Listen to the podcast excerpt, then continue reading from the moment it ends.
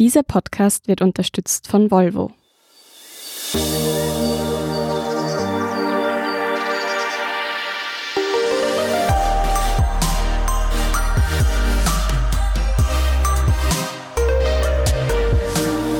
Willkommen bei Besser Leben, der Standard-Podcast zum Glücklichwerden. Ich bin Selina Thaler. Ich bin Martin Schauhuber. Und wir sprechen heute übers Shoppen. Es geht um Konsum, um Konsumverzicht und warum uns weniger auch glücklich machen kann. Anlass ist der Black Friday, der wahrscheinlich vielen bekannt ist, weil sie da Produkte günstiger kaufen können. Das hat man auch vor dem harten Lockdown gesehen, dass gefühlt das halbe Land noch irgendwas kaufen wollte.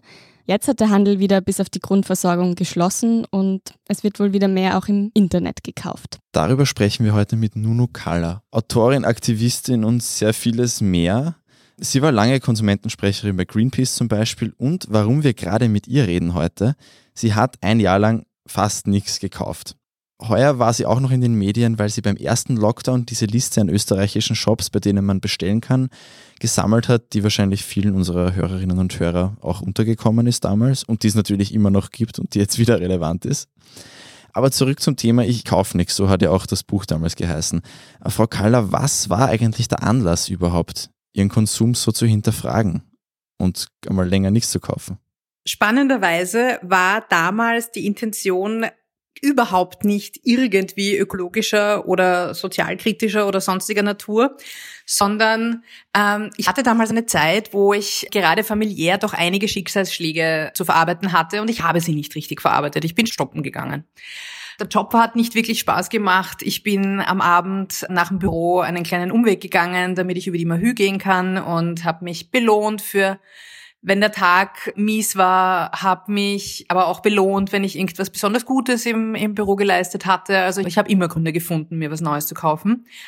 Und ich habe selber schon gemerkt, das wird jetzt langsam ein bisschen zu viel. Aber ich habe es irgendwie nicht richtig einsortieren können. Und dann gab es einen großen Streit mit meinem Ex, der mir vorgeworfen hat, ich sei nicht konsequent. Er hat mir gleichzeitig immer vorgeworfen, ich sei so stur. Das geht sich bis heute in meinem Kopf nicht ganz aus.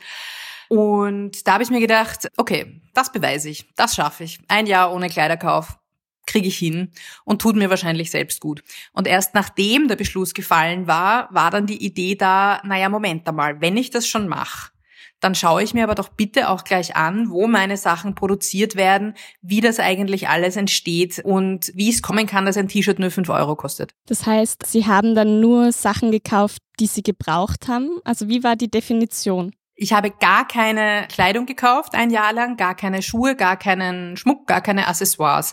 Ich habe mir natürlich Essen gekauft und bin auf Urlaub gefahren, also so gar kein Geld ausgegeben habe ich nicht. Aber ich wusste einfach, dass ich gerade bei der Kleidung hatte ich einen schwarzen Fleck. Meine Wohnung besteht aus Secondhand-Möbeln, aus altem Zeug vom Opa.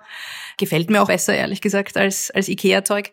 Mein Ernährungsverhalten ist so gut es geht bio, aber bei der Kleidung habe ich einfach komplett weggeschaut. Da habe ich kein Gewissen whatsoever gezeigt. Weil Sie jetzt auch angesprochen haben, natürlich hat Kleidung einen sehr hohen Impact auf die Umwelt. Es gibt schlechte Arbeitsbedingungen in Ländern, wo die Kleidung produziert wird etc. Das ist natürlich auch ein großer Aspekt. Wir wollen natürlich heute mehr auf das, wie beeinflusst das Konsumverhalten auch unser Sein, eingehen. Aber Sie haben auch gesagt, Sie haben so ein bisschen Frustshopping betrieben. Was sind denn so Gründe, wieso wir shoppen? Lustig, genau mit dem Thema, warum kaufen wir eigentlich und was gibt uns das eigentlich, beschäftige ich mich in meinem neuen Buch, das hoffentlich bald fertig geschrieben ist und im März rauskommt. Und ich habe gemerkt, dass einerseits der Einkauf einen biochemischen Vorgang im Gehirn ins Rollen bringt. Shoppen gibt uns einen Kick. Das ist in dem Moment, wo wir etwas kaufen oder manchmal reicht schon in dem Moment, wo wir ein Geschäft betreten und uns umschauen und stöbern, spült es uns Dopamin in die Blutbahnen. Das sind die Glückshormone. Leider verhält es sich beim Shoppen genauso und bei diesem Dopaminausstoß genauso wie bei jeder anderen Sucht. Und es kann leicht zur Sucht werden. Je öfter man sich den Kick gibt, desto eher braucht man den nächsten. Es geht dann immer schneller, schneller, schneller, weil die Kicks einfach schwacher werden, weil der Dopaminausstoß schwacher wird. dass wir gar nicht konsumieren, ist in unserer Welt leider nicht möglich, weil wir müssen Lebensmittel konsumieren, wir müssen schauen, wo unser Dach über dem Kopf herkommt. Das heißt, das ist keine Sucht, die damit zu bekämpfen ist, dass man es komplett weglässt, wie beim Alkoholismus. Und das macht das Ganze einfach sehr gefährlich. Zusätzlich spielen ganz große Faktoren rein, wie unsere Identitätssuche und Darstellung unserer Identität. Wir füllen damit vielleicht eine innere Leere, die wir anders viel zu stark spüren würden. Es gibt viele, viele, viele Gründe. Sie haben jetzt auch schon angesprochen, dass es auch einen gewissen Identitätswert auch hat. Man definiert sich ja auch über Mode. Man sagt, Mode macht Menschen zum Beispiel. Aber auch die Werbung spricht ja sehr stark den Selbstwert an und vermittelt uns, dass wir nicht genügen, oder? Ja, und das halte ich für unglaublich verachtenswert inzwischen. Anders kann ich es gar nicht mehr nennen. Der einfachste Trick, etwas zu verkaufen, ist, ich rede dir Makel ein. Funktioniert besonders gut bei Kosmetik, wo dir eingeredet wird, du hast Falten, du wirst leider im Leben nicht erfolgreich sein. Und hoppala, es fängt alles an zu hängen. Nein, du brauchst jetzt eine straffende Creme. Und so weiter. Und die Moden, die auch ständig wechseln. Also das fängt an beim Schnitt der Jeans und hört auf bei der Form der Augenbrauen. Das ist immer einer gewissen Saisonalität unterworfen. Und immer ist die Jeans, die wir tragen, wahrscheinlich gerade die falsche und wir brauchen eine neue, um ihn zu sein. Und die Werbung redet dir diesen Mangel ein und sagt gleichzeitig, da schau, ich habe die Lösung. Da schau, da ist die Creme, die dir die Falten wegzaubert und damit wird dein Leben dann komplett erfolgreich sein. Wir kennen sie alle, diese typischen Vorher-Nachher-Bilder, diese unglücklichen Gestalten vorher und danach verwenden sie dieses Produkt und alles im Leben ist rosa und Sonnenschein. Das wirkt sich ja nicht nur darauf aus, ob ich jetzt Falten im Gesicht habe, die richtige Augenbrauenform habe oder den richtigen Jeanschnitt habe und mich wohlfühle. Das geht viel, viel, viel tiefer in unseren Selbstwert hinein und hat massive Auswirkungen auf diverse Leben, vor allem von Frauen. Deshalb sage ich finde es wirklich schon verachtenswert. Ein Faktor, der gerade jetzt auch in dieser letzten Woche ganz extrem zutage getreten ist, ist diese Psychologie der Rabatte, wo uns vorgegaukelt wird, quasi etwas, das jetzt angeblich 50% günstiger ist jetzt auf einmal die 50 Euro wert, die es eigentlich nicht wert ist. Was passiert da im Kopf? Ist das wirklich so einfach, dass man einfach glaubt, man verdient sich jetzt quasi Geld, wenn ich das jetzt kaufe im Vergleich zu, wenn ich es in 2 Wochen kaufe oder vor 2 Wochen? Naja, es wird das Belohnungssystem angesprochen. Es kommt zusätzlich zu diesem allgemeinen Dopaminkick, den man beim Kauf hat, dazu, dass man das Gefühl hat, man hat jetzt irgendjemanden ausgetrickst. Man ist jetzt schlauer als andere, man hat es günstiger bekommen und das führt zu einem noch höheren Endorphinausstoß. Wenn ich jetzt immer auf diese Sachen anspringe und eben konsumiere, was macht das denn mittelfristig mit uns? Das Problem ist, eben mit dieser Selbstdefinition über den Konsum gehen uns einfach sehr viele andere Werte verloren. Und je mehr wir konsumieren, wie vorhin schon angesprochen, ist die Gefahr eben sehr hoch, dass man in ein Suchtverhalten hineinfällt. Und das kann so weit gehen, dass man wirklich die Kontrolle über das eigene Konto verliert.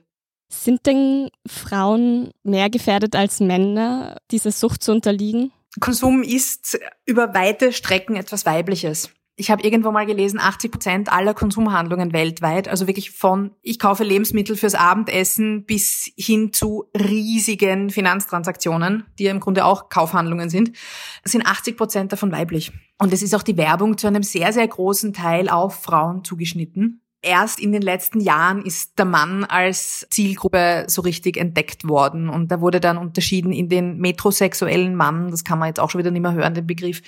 Es ist die Pflege des Mannes viel, viel wichtiger geworden. Das ist die am allergrößten boomende Sparte innerhalb von der Kosmetikbranche, ist die Männerpflege momentan. Aber grundsätzlich kann man sagen, dass es ein eher weibliches Thema ist. Mhm. Man sieht ja dann auch so Auswüchse von Zahnpasta für Männer zum Beispiel, was ja ein bisschen sinnbefreit ist. Das ist noch einmal ein nächstes Ding. Nicht nur, dass es jetzt eben in einer Drogeriemarktkette das Regal für Männer gibt, weil sie sich anscheinend sonst nicht reintrauen, ich weiß es nicht, fängt das ja schon in früher Kindheit an und das geteilt wird in rosa und hellblau, das aus Marketinggründen nachvollziehbar ist, weil hat jemand einen Sohn, eine Tochter, braucht er nicht nur ein Spielzeug kaufen, sondern muss 2 kaufen, weil er braucht ja unterschiedliche. Das heißt, aus industrieller Sicht ist es fast schon logisch, es ist halt nur einfach dramatisch, weil die Kinder von früh an in Genderrollen hineingezwängt werden, die absolut toxisch sind. Wenn wir jetzt beim Toxischen bleiben und wie man das jetzt auch verändern kann, macht es uns denn wirklich glücklicher, weniger zu kaufen? Mich hat's glücklicher gemacht. Das ist einmal das Erste, was ich sagen kann. Es gibt schon Studien, die besagen, dass man mit weniger Besitz, da geht's jetzt weniger um die Konsumhandlung, sondern mehr um diesen Besitz, was ich habe, dass man mit weniger Besitz glücklicher ist, weil man auch weniger belastet ist.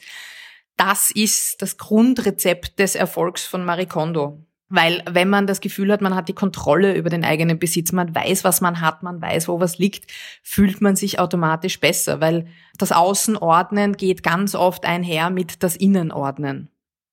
Ich glaube allerdings, also ich sehe den ganzen Minimalismus-Trend, dieses ganz wenig Einkaufen sehe ich allerdings kritisch. Also erstens glaube ich nicht, dass sich das zu einem Massentrend entwickeln wird. Nie, das wird immer eine Nische bleiben, weil wir haben diese Ressourcenansammlung in uns. Wir haben die evolutionsbiologisch in uns. Es ist seit Jahrtausenden und Jahrtausenden so, dass du am Fortpflanzungsmarkt bessere Chancen hast, wenn du mehr besitzt. Genau genommen, wenn man sich durchüberlegt, gilt das heute immer noch.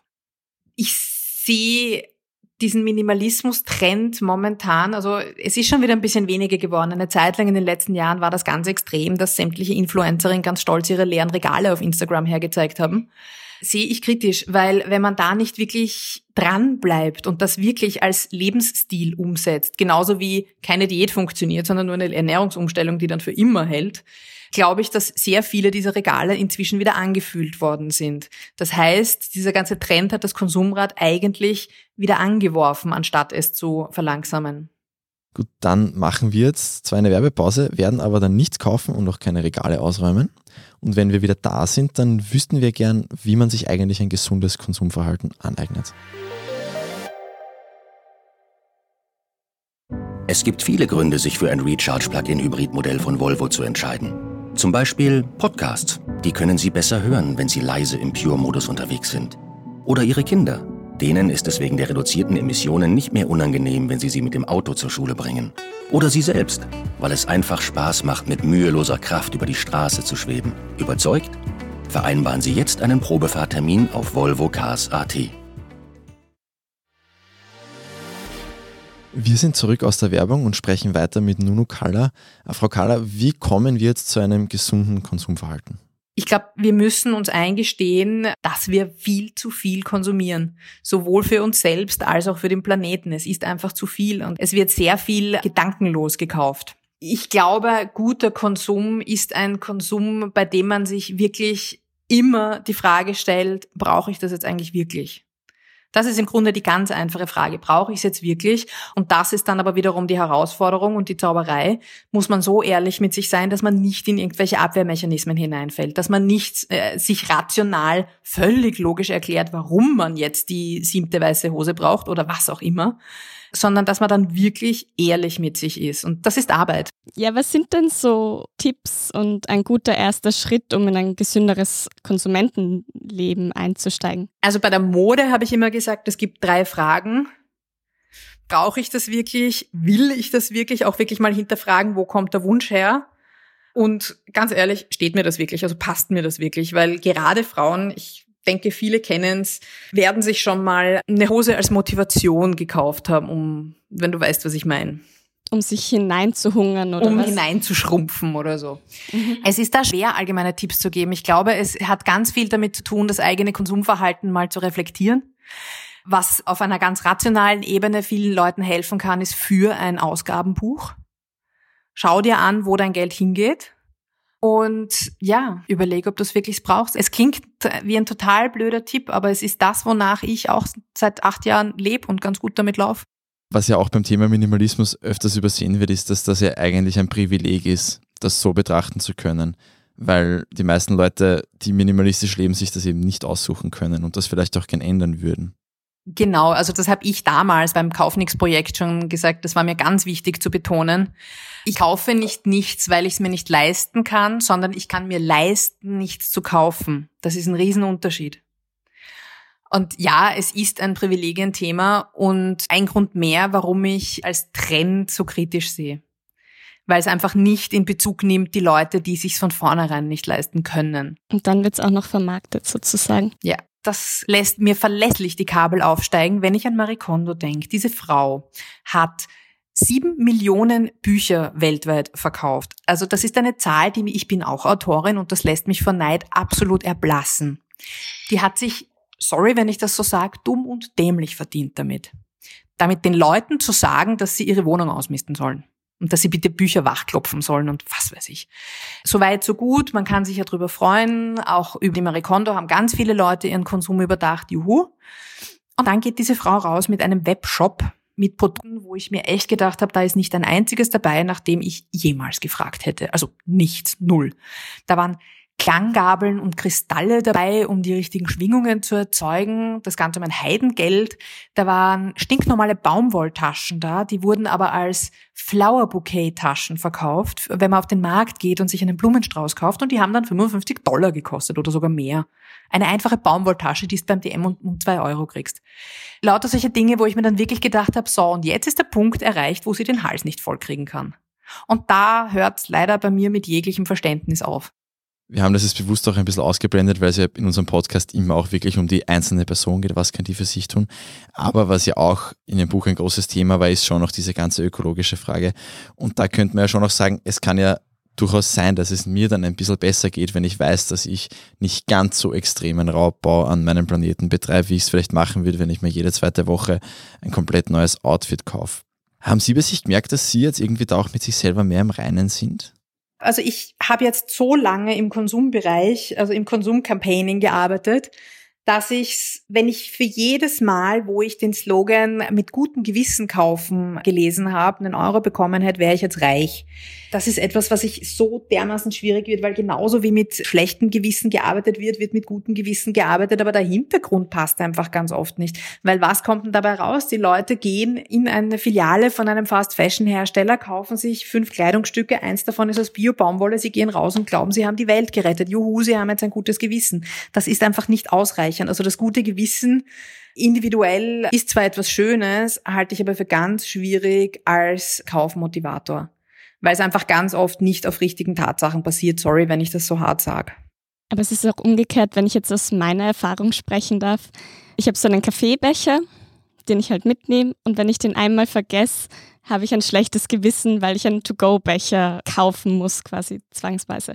Also da spielt das Gewissen ja auch eine große Rolle.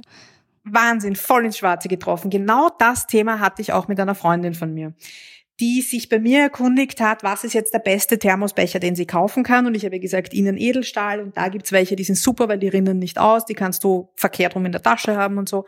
Alles gut, sie kauft sich den. Sie ist total glücklich, weil sie sagt, es tut ihr leid, sie kann auf den Coffee to go in der Früh nicht verzichten. Sie macht ihn sich nicht selber, aber sie kauft ihn sich halt jetzt wenigstens mit dem eigenen Becher. Und irgendwann ruft sie mich an und ist völlig fertig und sagt, ich habe den Becher heute vergessen und ich habe aber nicht auf den Kaffee verzichten können und habe mir, keine Ahnung, beim Bäcker oder so einen Wegwerfbecher gekauft und fühle mich jetzt den ganzen Tag schon schlecht. Und da sage ich halt auch, warum? Rechnen wir mal durch. Du hast jetzt von 10 Mal, hast du 9 Mal den Mehrwegbecher verwendet. Hast ihn selber mitgenommen, hast ihn ausgewaschen, hast dafür gesorgt, dass 9 Einwegbecher nicht weggeworfen wurden und einer wurde weggeworfen. Das heißt, du persönlich sorgst für eine Reduktion von 90%, alleine in 10 Tagen. Worauf hinaus musst du jetzt ein schlechtes Gewissen haben? Also das ist dieses, es ist jeder Schritt in Richtung nachhaltigen Konsum ein richtiger und ein guter, und es ist die individuelle Überlegung, wo will ich mein Geld hingeben, welches System will ich unterstützen und so weiter, absolut wichtig und richtig. Aber man muss auch ein bisschen die Kirche im Dorf lassen. Das, was ich eben merke, ist, dass mit diesem schlechten Gewissen, da geht ganz oft damit einher, dass Leute entdecken den guten Konsum, versuchen gleich alles richtig zu machen und schultern die gesamte Last des Klimawandels auf ihren Schultern. Müsst ihr nicht, sondern jeder Schritt, den ihr tut, ist ein guter und ein richtiger. Aber es ist wichtig, wenn ihr mal einen Ausrutscher habt, dass ihr dann nicht komplett aufgebt. Wer übrigens jeden Morgen unbedingt so sehr seinen Coffee to go braucht, sollte sich unsere 8. Folge zum Thema Schlaf anhören, nur das am Rande. Um das jetzt noch ein bisschen menscheln zu lassen am Ende und einfach, weil es uns wirklich auch interessiert, was hat Ihnen denn in diesem Kaufnix-Jahr am meisten gefehlt? Was war denn das Schwierigste? Braune Stiefel. Das erzähle ich im Buch auch, die Geschichte. Ich habe währenddessen schon gebloggt und ich habe im Nachhinein auch meinen ganzen Blog nochmal durchgeschaut und hatte, ich glaube, 5 oder 6 Mal in dem Jahr hatte ich so Momente so, ich hätte so gern und ich will und warum darf ich nicht und so. Und es waren jedes einzelne Mal braune Stiefel. Und ich habe dann auch, muss ich zugeben, die Regeln schon ein bisschen sehr gebogen gegen Ende hin. und habe mich dann auch nach Ende des Jahres mit braunen Stiefeln belohnt. Die sind inzwischen 8 Jahre alt, haben die 3. Sohle und ich liebe sie heiß und innig. Also die waren ein wirklich lang und gut überlegter Kauf. Da bin ich nicht nur einmal nach Hause gegangen, da bin ich ein Jahr lang wieder nach Hause gegangen. Also überlegen, bevor man etwas kauft, kann sehr viel verändern. Danke Nunu Kaller fürs Dasein. Dankeschön. Nächste Woche geht es ums Nachdenken, nämlich um eine Denkweise, wie wir die Welt ein bisschen schöner werden lassen können. Genau, nachdem ihr das sicher alle nicht verpassen wollt, bitte abonniert uns doch auf Spotify, auf Apple Podcasts, auf sonstigen mehr oder weniger bekannten Plattformen, egal wo ihr uns hört. Und gebt uns bitte 5 Sterne, wenn euch das diese Plattform erlaubt. Das macht die Welt nämlich für uns ein bisschen schöner. Das war Besser Leben, der Standard-Podcast zum Glücklichwerden. Baba. Und bis nächste Woche.